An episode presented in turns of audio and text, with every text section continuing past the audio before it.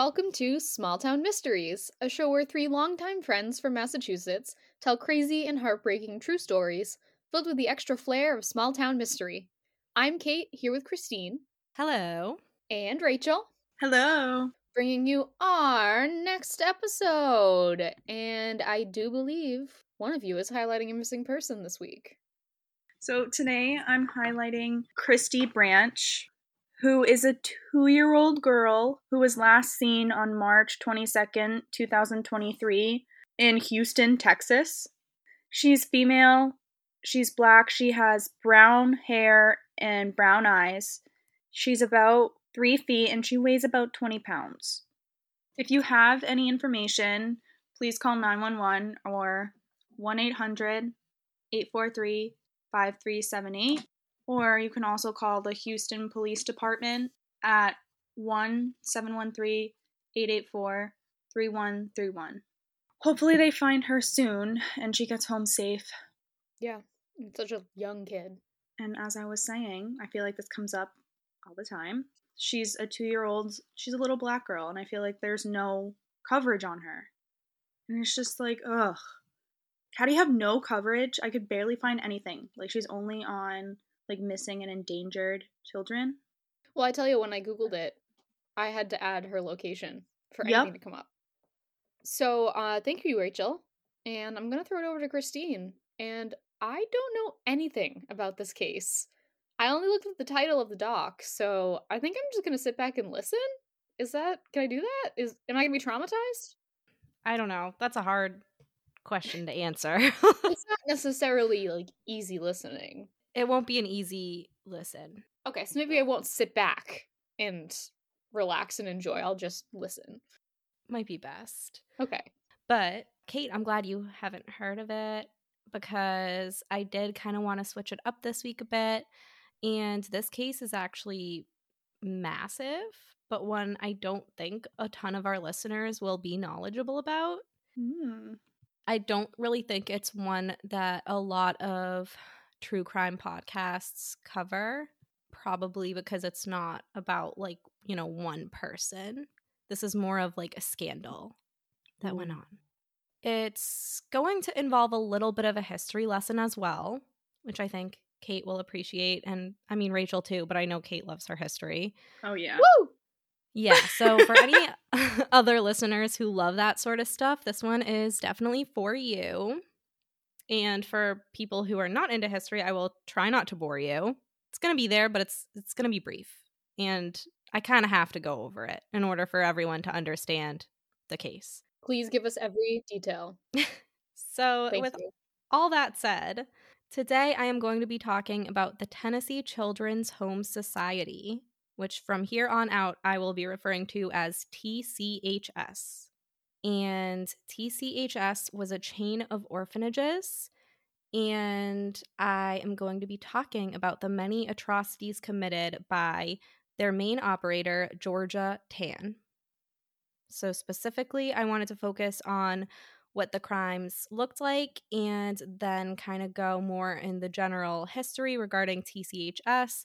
And this will tie into adoption in general within the United States. This is gonna be tough. I already know it. I'm I'm ready to be devastated though. I'm ready for it. So the reason why I even heard about this case is actually because I read a book called Before We Were Yours and it is by Lisa Wingate. It's a fictional book, uh, historical fiction that focuses on a group of children who were placed in TCHS. So essentially, a group of siblings live with their mother and father in a boat off of the river they move along the river in accordance with the season and the weather. And one day, their mother is at the hospital giving birth to twins. And they run into people who say that they are there to bring them to see their parents in the hospital. But the children are all actually kidnapped and then brought to TCHS, where they are put through different forms of abuse. The story alternates between this and present day events, and they end up being connected, of course. And though the children in the book weren't real, what they went through in the story was eerily similar to the experiences of many other children. The book is rated really highly. Um, I personally would recommend if anyone listening is into those kind of books, uh, it did remain on the bestseller list for like over a year. So some of you might have heard or read this story before. And actually, before the book was written, the story was not really known well to the general public. So it this her research on this topic really kind of exploded and led people to look more in depth behind the entire scandal. And almost every article I read about TCHS related to her novel in some way or came about after her novel was published. And even more mind blowing to me is that people actually found out they were stolen after reading the book and connecting dots. Oh, wow. Yeah, imagine that. That's, yeah, oh, I can't imagine nope, that. That's nope. insane. Wow. So, in short, Georgia Tann, who ran the organization for over 20 years, stole over 5,000 babies and was oh responsible oh for the deaths of hundreds. I I thought this was going to be like a big number, but I wasn't expecting you to say 5,000. No, of course. Yeah. It doesn't surprise me. Oh my god. These places were awful. I listen, I I buy it. I totally believe it. The just the scale of that is insane to me. And this also as a whole is such a field that's I don't want to say unregulated, congested maybe. At that time it was. Okay, so at that time, yeah. So I was like I don't want to like accuse like modern. There's too there's too many kids to be cared for and not enough people who work in that field to make sure they're in safe places with due care. And this is a really good example of when that absolutely goes haywire. Oh, yeah, definitely. I dive into that a little bit later. So, first, I'm just going to briefly go over Georgia Tann. She was born on July 18th, 1891, in Philadelphia, Mississippi. So, not oh. Pennsylvania. There's a Philadelphia in Mississippi. I had to check that like a couple times. I was like, okay. Like, is this real? A lot less people. I think when I looked it up, it's like 7,000, but technically a city because Mississippi. But 7,000, small town. Yeah, uh, this case is not going to be a small town case uh, its place, but I just accepted my fate a long time ago with that. So true, you're right. Tann's father had dreams of her becoming a concert pianist, and she took classes throughout her childhood years and into adulthood. She attended Martha Washington College and graduated with a degree in music in 1913, and then took courses in social work at Columbia University for a couple of summers. Despite her father's wishes, Tann hated playing the piano and she wanted to be a lawyer just like her father. Felt that. Except the father part. My bad. Under her father's instruction, she studied the law, passed the state bar exam in Mississippi. However, her father did not want her to practice, as it was seen to be very unusual for a woman in the early 1900s to do so. I'm not denying the historical accuracy of that or like pushing back on it because you're 100% right. That time period, it was not seen as appropriate for women to even go to law school. My school mm-hmm. was founded in the early 1900s as a law school for just women. Fun fact. But this was Mississippi. I know. And my school's in Massachusetts. So this is, you know, clearly a little bit of a different thing. But my point being that even in Massachusetts, they had to dedicate a whole school mm-hmm. to specifically admitting women because these women weren't getting admitted elsewhere, which you know my feelings on that. Yep, and Tanda not have desire to marry or have children at the time. So she went into social work as that was really one of the only career options that unmarried women of her time had. Mm-hmm. Soon after beginning a career in social work, she found employment at the Mississippi Children's Home Society, working as a receiving director. She was terminated there for her questionable child placing methods, which oh, involved dear. removing children from impoverished homes without cause. Oh my god. Yeah, then she moved on over to Texas, where it's believed she adopted a child that she named June, which I was like, okay, so you weren't interested in having children, but then you adopted a child? Right, like the math ain't mathin'. But I mean, whatever. Uh, so then she moved again to Memphis, where her father was able to secure her a new job for uh, an executive secretary position at TCHS in mm. 1922. And she ended up staging a takeover of the organization by 1929. Who? Yeah, right? And she just named herself executive director. How? Like, I don't understand how that's even possible. I don't know. I had questions too. I tried looking it up and I wasn't really getting anywhere. So, okay, well, so far she is like gatekeep, gaslight, girl boss personified, but like the negative connotation. Yeah, definitely the negative one. But I, I don't know how she did it. She just did.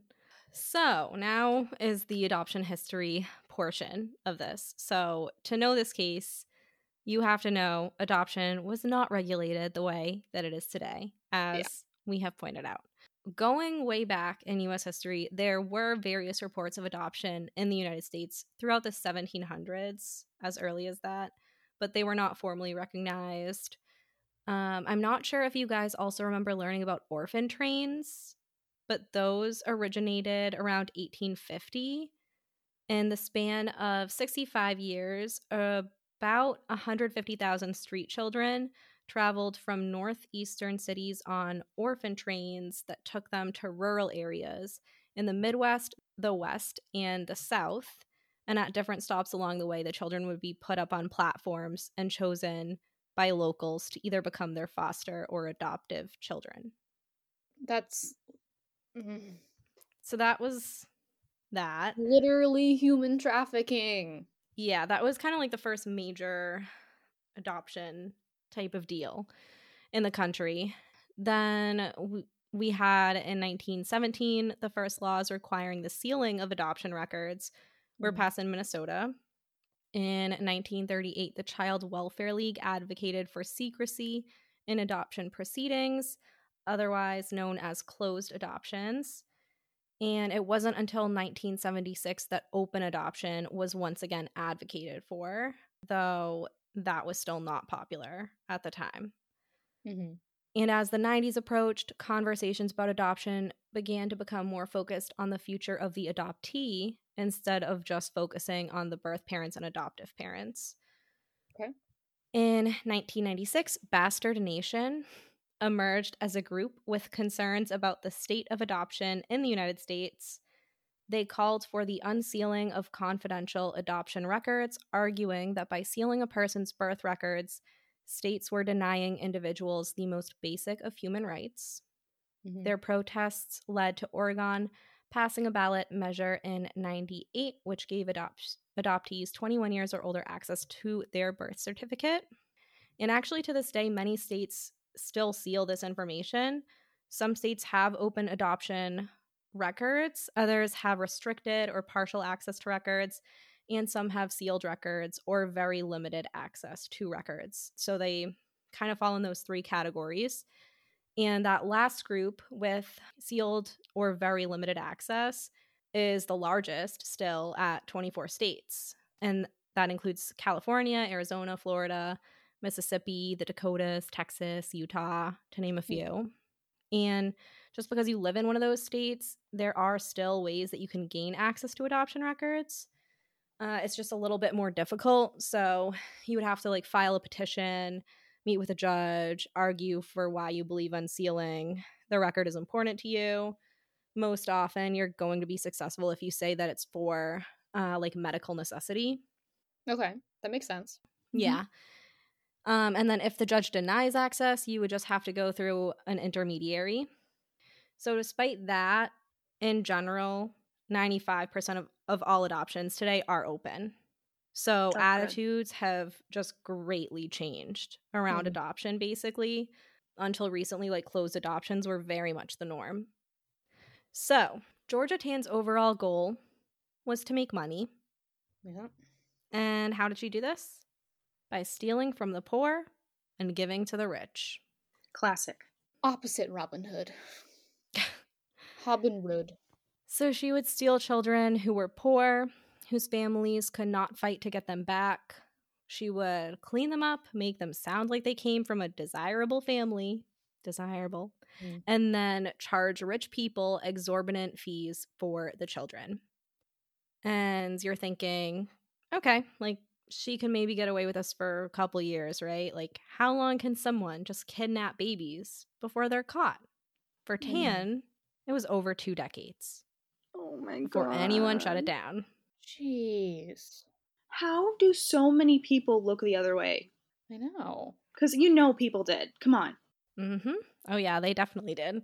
So, her main method that she enjoyed, using that word is crazy, Mm. uh, her main method of stealing children involved linking in her well established network of co conspirators who would kidnap the children or notify her of children who were alone. my god. She would often drive through impoverished neighborhoods. She would pick out the prettiest children. Usually they would have blonde hair and blue eyes because that was what was Mm, of desirable course. at the time. that was the time. Yep. And then she would offer them rides in her shiny black luxury car. Uh, mind you, this was also before the time people really stressed stranger danger. Many Yeah. kids in these impoverished areas would also just simply exist outside all day because their home did not have air conditioning. Hmm. And that made it pretty easy, along with the fact that Tann was a woman and she was like very matronly looking. Yeah. So that made it easy Yeah. for her to lure the kids in.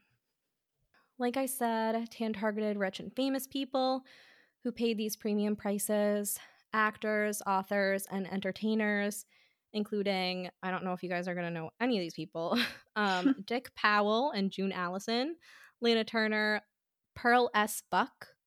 Remember The Good Earth? Yeah, I was gonna say I know that name. hmm yeah, she was an, the author of The Good Earth, which we read in school. Sure Uh, did. Oh, Joan yeah. Crawford, and New York Governor Herbert Lehman all adopted Tann babies. Okay. And if the adoptive parents asked too many questions about the children, Tann threatened to have the child removed from their custody. She would also repossess children whose adoptive parents couldn't make full payments on time. Jeez. And this is just horrible both ways because most, if not all of these people, like had no idea Mhm. that Yeah. these babies were stolen. right. No, yeah, I get that. It's just horrible on both. You think you're doing the humane thing by adopting a child that needs a home and You didn't realize it was taken from another home. So, another tactic she would use would be to lie to the adoptive parents. She would come back months later saying the biological family was asking for their child back, and she required a hefty fee for her lawyers who can make the situation go away. So, she would just like Oh blackmail God. these parents. And she committed murder too. Oh, on Jesus. Many great. occasions, babies would be taken when they were only a few hours old, and they would be placed in nursing homes around Memphis where they would not have any medical care. Children who were placed in TCHS were not properly cared for, and many died as a direct result of this.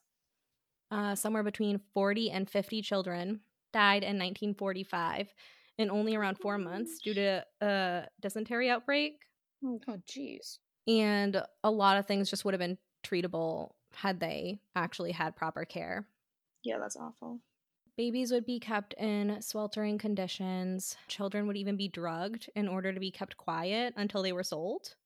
Oh my god. Oh, no words. I just like I know. like what makes you think about that? I don't understand. Money. I, that was like the only thing she saw. She like did not seem human. Other children were kept in dark closets, beaten or put on weeks long starvation rations. Uh, drug addicts and pedophiles were hired to watch over them. Sexual abuse at TCHS was common. Yeah, Oh I mean what the fuck? One adoptee who was five years old at the time that she lived there spoke of her abuse. Sexual abuse at the hands of Georgia Tann was very true, and it was presented as your favor. It caused me a lot of problems. You won't find a whole lot of healthy adults who went through there. Oh my Oh god. my god. And then another adoptee explained back then, every boy in an orphanage got molested, and he pointed to male caretakers as the typical perpetrators. Oh my god. Former TCHS employees revealed that an, if an infant was deemed too weak, it might be left in the sun to die. Oh Oh my god. I know. And then if a child had some sort of disability or was simply considered too ugly or too old to be of use, Tann would have people get rid of them. Oh, we all know what that means. Well, yeah. And many of the children were buried on the property, though 19 children were buried in an unmarked plot of land in the Elmwood Cemetery in Memphis. Um, I'm going to touch on that later. And the exact number of deceased children remains unknown, with estimates of about 500 deaths due to mistreatment. And as a result of Tann's practices, by the 1930s, Memphis had the highest infant mortality rate in the United States. yeah, that Holy makes shit. sense. Holy crap. As we touched on, how did she get away with her black market baby adoption scheme? Well, she had help. She had connections. Mm-hmm. She had a connection with E.H. Crump, who was a powerful politician in Tennessee. Sorry. I don't like his name. I know, E.H. Crump. Crump. no. I almost typed crumb like several times. But. And he offered Georgia Tann protections in exchange for kickbacks. Her most useful co conspirator was Camille Kelly, a juvenile court judge in the city. Kelly would pretend she was acting in the best interests of children when she removed parental rights from impoverished, single, or widowed mothers. And then she would transfer the children to Tann, making the path for adoption easy. So she would Oh. just sign away their rights. Right. That's Oh. horrible. And Tann even had someone in the welfare department who would let her know when someone applied for assistance so that Camille Kelly could get involved in the case. Jeez. Disgusting. These next parts are horrible too. Great. She yeah. she also paid off social workers, police officers, doctors, and Wow. lawyers so she could kidnap and traffic more victims. Oh, my Children were kidnapped from preschools, churches, playgrounds, prisons, welfare hospitals, and homes for unwed mothers. Jesus. Doctors and nurses who Tann bribed would tell new mothers that their babies had died during birth and that they would be buried at no cost to the families. That's horrible. That that part to me, like that's what got me. And oh my god. like even herself, she would take children from unmed unwed mothers at birth claiming like, "Oh, they need medical care." And then when the mothers were like, "Where's my child?" she would just say like, "Oh, they died." That's one of the most like awful pieces of information in this case for me. Yeah, that's this sick. whole episode is just going to be an hour of me and Rachel saying, "Oh my god," but like, I don't know what else to say. Yeah, I feel sick. Like my tummy aches now. that's hard. It's devastating. Uh, some families would just place their child temporarily in the orphanage because a family member was experiencing illness or unemployment, only to discover later on their child was gone. And records of the children who had been processed through the society were destroyed, and their reports were fictionalized. So, obviously, Mm. later on, it made it a lot harder for them to find any Mhm. information. And then another tactic that Tann would use was coercion. She would convince mothers into signing their children away while they were still under sedation from labor. And she preyed upon their shame if they were unwed, because at the time, obviously, that was that was big mm, look- scandal. yeah, um, their desperation and their poverty. And a lot of mothers signed over their parental rights without even understanding what was happening. yeah. Oh my gosh. And she also was just very popular and had powerful allies in her corner. She actually toured the entire country lecturing on adoption, if you can believe it. Yeah, which is really interesting considering how little she actually knows about adoption. yep. And Eleanor Roosevelt herself sought out her advice on child welfare. No, no, no. Eleanor, do better. I know. I mean, granted, at the time, she probably knew nothing about it because maybe she did. Who knows? But Tann would get on her soapbox and deliver a talk reminiscent to those in favor of eugenics about how adopted children turned out better due to the selective process and stated that poor children could be remade into a higher type. Mm-hmm. Um, yeah. So as she grew more and more popular, she grew more bold. She would place ads in newspapers featuring children with titles such as yours for the asking. And they'd like to be your Christmas gift. Oh Ew. And she even created a baby catalog to help prospective What? parents choose the perfect child. No, literally, that's like, bleh. I don't know how else to react. That's horrible. She did also develop another publicity stunt in the 1940s in which she would raffle off 20 or 30 babies every year during the Christmas baby giveaway. You just, you just don't do that. I know. Like, it is not a combination of words that should be put together. You baby raffle? A baby raffle. Yeah. If you say baby raffle, it better be like a diaper raffle. Right. when you go to a baby shower and Mhm. the invitation says like bring a box of diapers and be entered into the diaper raffle and then they like pick a name out of all the people who brought diapers and you win a gift card like that's that's a baby raffle Mhm. and there should be no other meaning for it No, there shouldn't be. none Yeah, so tickets would be $25 at the time, uh $350 today. And ticket holders assumed their money would be going to TCHS, but she obviously pocketed most of the money for herself. Oh, of course. And as we've explained, her goal was to make money, and that she did. She is believed to have made $1 million from taking and selling children, which translates to around $11 million in today's money. For context, Tennessee law at the time required children to be adopted in state for a fee of $7, which is around $75 in today's money, but Tann's fee was $1,000 or around $10,000 in today's money. Uh, so, that's like, unfathomable very drastic difference.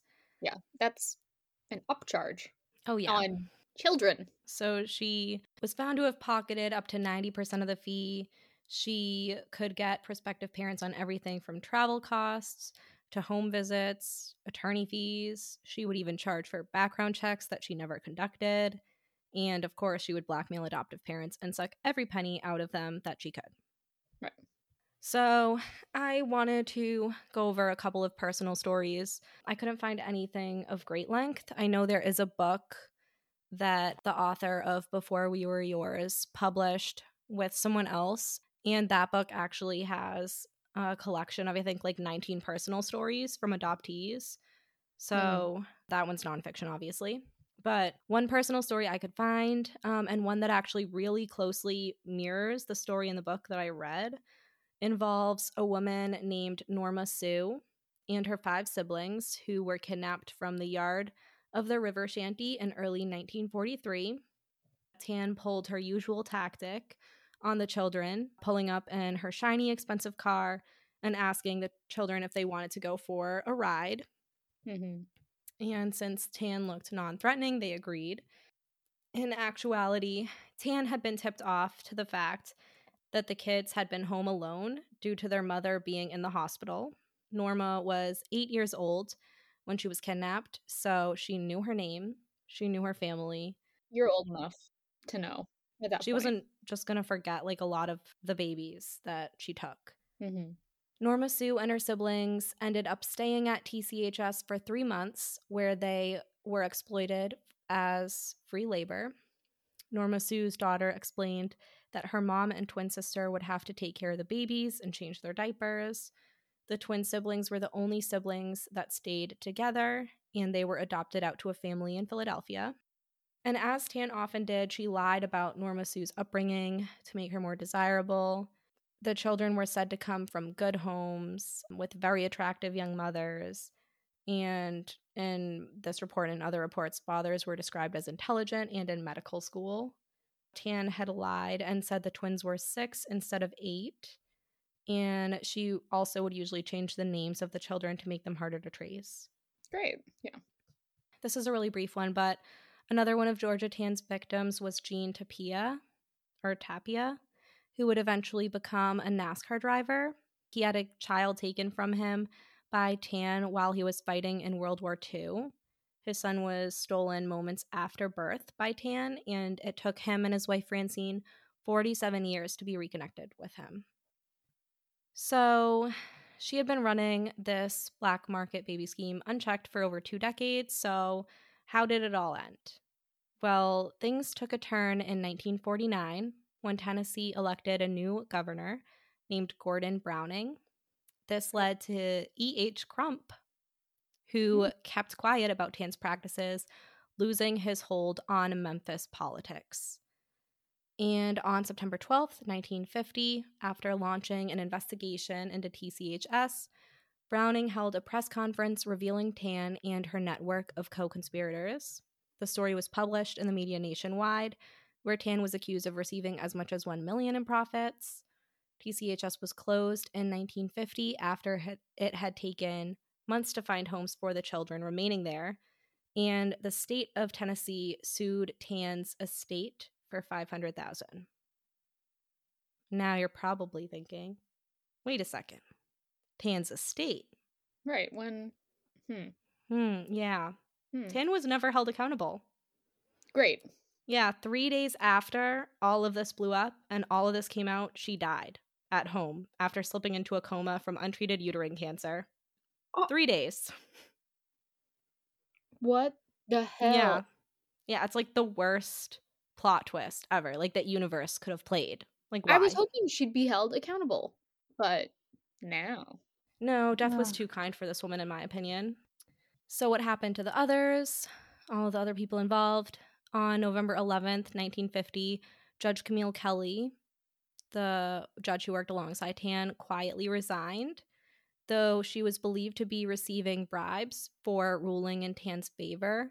Mm-hmm. A report by the Tennessee Department of Public Welfare stated that while she failed on many occasions to aid destitute families and permitted family ties to be destroyed, she had not personally profited from the rulings.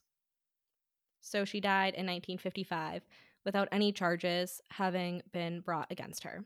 Mm-hmm. And in order to protect lawmakers and their influential friends from prosecution, all adoption records were sealed by the Tennessee legislature Adoptees of TCHS thus required a court order to get their birth records. Mm-hmm. No one was ever prosecuted for their roles in the black market baby scheme. What the hell, man? It's just so frustrating. So, for adoptees of TCHS, the process of getting their birth records was not easy. In the 1990s, Marianne Glad, co founder of the adoption nonprofit Right to Know, came forward to help the adoptees as she had access to a lot of the records and the people involved.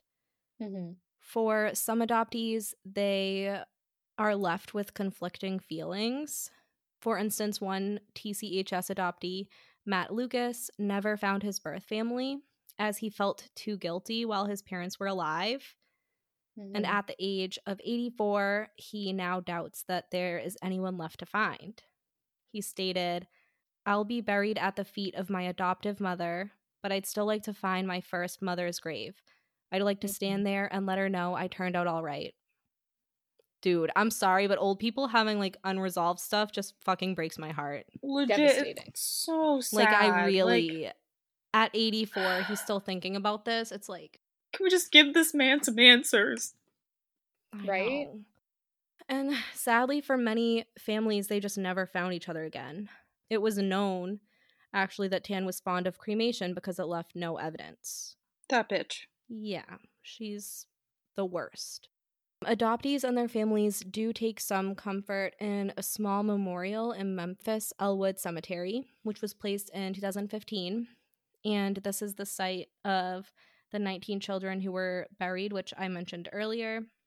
So the gravestone reads In memory of the 19 children who finally rest here, unmarked if not unknown, and all mm. of the hundreds who died under the cold hand of the Tennessee Children's Home Society, their final resting place unknown, their final peace of blessing, followed by the hard lesson of their fate changed adoption procedure and law nationwide. And let's talk a little bit about that. So, how did this scandal change things? That's the least we can hope for out of all this. Yeah, at least you learn from other people's mistakes and you can fix it. It's awful that it happened, but it should never happen again. Ever, ever, ever. So, right off the bat in 1951, there was an adoption reform law made in Tennessee. Um, it is Chapter 202 of the Public Acts of 1951, and essentially it led to more availability of records to adoptees for adoptions finalized or attempted to be finalized prior to March 16th, 1951. So it was supposed to make it a little bit easier, although that was still hard just because of the falsification of stuff. So, and though this was definitely an unintentional thing on Tann's part, she actually um popularized adoption in general. Mm-hmm. She also commercialized it. so before Tann, adoption was not at all popular. So, for instance, the Boston Children's Aid Society placed only five children per year in the 1920s. And in contrast, in 1928, Tann placed 206 children with adoptive families. She made it so that affluent people, even celebrities, were adopting. And she had that belief that, like, the children could be a blank slate and that you could, mm. like, pick out the best kid and stuff. So the practice of adoption became associated with, like, famous, influential families and a lot of the stigma around adoption no longer existed. It's just a weird thing to have come out of this. Yeah, it really is. But it destigmatized adoption in a fucked up way. Yeah, yeah. that's really I, I can't say it's net like fully positive. I think mm-hmm. it maybe I don't want to say net positive because people died. Yeah. But like there were pros yeah, and that's like a lot of articles do point that out. Like, she was like the worst human, but like there's this weird pro that came of it that definitely wasn't intentional by her. Like, she was not right. trying to do any good. It just ended up happening because of the way that everything played out. Mm-hmm. And now I'm just gonna go over a couple of recent laws, more recent laws relating to TCHS. So in 1979, the state adopted legislation requiring the state to assist siblings who were trying to find each other. Uh, in 1996, the state of Tennessee enacted a law which revised the process of obtaining adoption records by releasing them to adult adoptees of TCHS upon receiving permission from any living birth parents. Okay. So those laws made it a little bit easier for them to find people they were related to. And it is worth mentioning there is currently a Tennessee Children's Home, which is accredited by the state of Tennessee, and it has no connection to Georgia Tann or the society yep. she operated. Just want to throw that out there if you look that up. Not related. And then the last part is just talking a little bit about repercussions for victims. So, Norma Sue, who I was talking about earlier, the victim who was taken from the river along with her five siblings, uh, she died a few years ago. Mm-hmm. Last year, her daughters brought her ashes back to be scattered on the banks of the Mississippi, close to where she was taken. Oh my gosh. I know. Her daughters expressed that their mother had been so traumatized by what happened to her that she became chronically depressed. At the age of 15, she was already pregnant, and by 22, she had five children and oh was divorced. God. Whoa. Norma Sue moved often and institutionalized her own children, thus repeating the cycle. Here's a quote from her daughter, Virginia Williamson. I feel rather strongly that people should know this doesn't stop with the victims. The story goes on and on and remains in the DNA of the generations. Author of Before We Were Yours states I'm hearing from people all over the world who to this day are still fighting very similar things. One of our takeaways from all this should be that children are still monetized, mm-hmm. and we have to be on mm-hmm. the lookout for situations where money takes precedence over the welfare of kids. Mm-hmm. We now know the effects of something like this can last lifetimes. Mm-hmm. And that is where I ended this on. Yeah, but I feel like this was a it's a big case, but I just feel like it's not the kind of cases it's that we cover. It's a lot different. Yeah. So I wanted to do something different. And I also um, am kind of interested in this kind of stuff. I was in a lab that focused on adoption research for a couple years in college. Mm-hmm.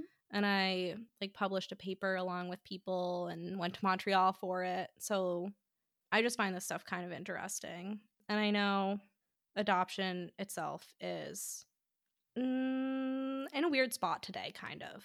Mm-hmm. But, it definitely is. But I didn't want to talk about it. Well, it was very different, and I definitely appreciate it. Like, this is definitely something that gets swept under the rug. Mm-hmm. And these children, like, deserve to be talked about. Like, so many kids lost their lives because of this, like, awful of a woman. And it's just the ripple effect that it has is crazy. We're getting on, like, the tail end. Like, a lot of people are older now. So it's mostly like their children who are telling their stories at this point. Yeah. Every part of that got worse. I don't know what I expected. I feel like that's a trend. Yeah, I think it ends up being like a hundred times more devastating than any case I would ever pick. No, I get it, but you gotta do it. It's devastating, but yeah, I'm. This you gotta know really informative. It. Yeah, and important to talk about because, like I said, I had no idea, and the impact it had on adoption is crazy. Adoption is nuts. Like child trafficking is still happening happening today in so many places and so yep. many other ways. Yep, for sure. And it's it's just horrible. Mm-hmm. Ridiculous. Mm-hmm. How can you do that to a child? How can you do that to a person, let alone a child? Yeah. All right. Well, catch you guys. Yeah. On the flip next side. Tuesday. uh, and okay, the next episode that comes out will be Kate's. So uh, maybe it will be a wild, crazy case that maybe involves no deaths. We'll no, see. there's um, deaths. Okay. Okay. Well, spoiler alert. There, is, there are deaths. I did another international one. That's two. Oh, Japan. Japan. Yeah. So it, it's well, it's interesting. It. I don't want to give it away. Um, it is international. Part of it takes place in Japan. So mm. it's sort of a global story and it'll have some familiar names in it that I think you guys will recognize, at least by name, even if you don't actually know the people, like, and what they're hmm. known for. You'll be like, oh, I know that mm-hmm. name. Yeah. Okay. I'm intrigued. Okay. Yeah. I'm excited now. Um, check our Insta at Small Town Mysteries Pod. We'll be posting a picture of the missing person that Rachel highlighted this week. Go give us a follow there, and you'll see announcements of when our new episodes are coming out. And you can DM us. No one ever does, but you can. Mm-hmm. You can, unless it's weird. Unless it's weird, and then maybe don't do that. yeah, don't do that. If you have ideas for cases, let us know. We would love to hear them. Yes. And also leave a review on Apple Podcasts, please and thank you. Yes, thank you. please do that. Bye. Bye. Bye.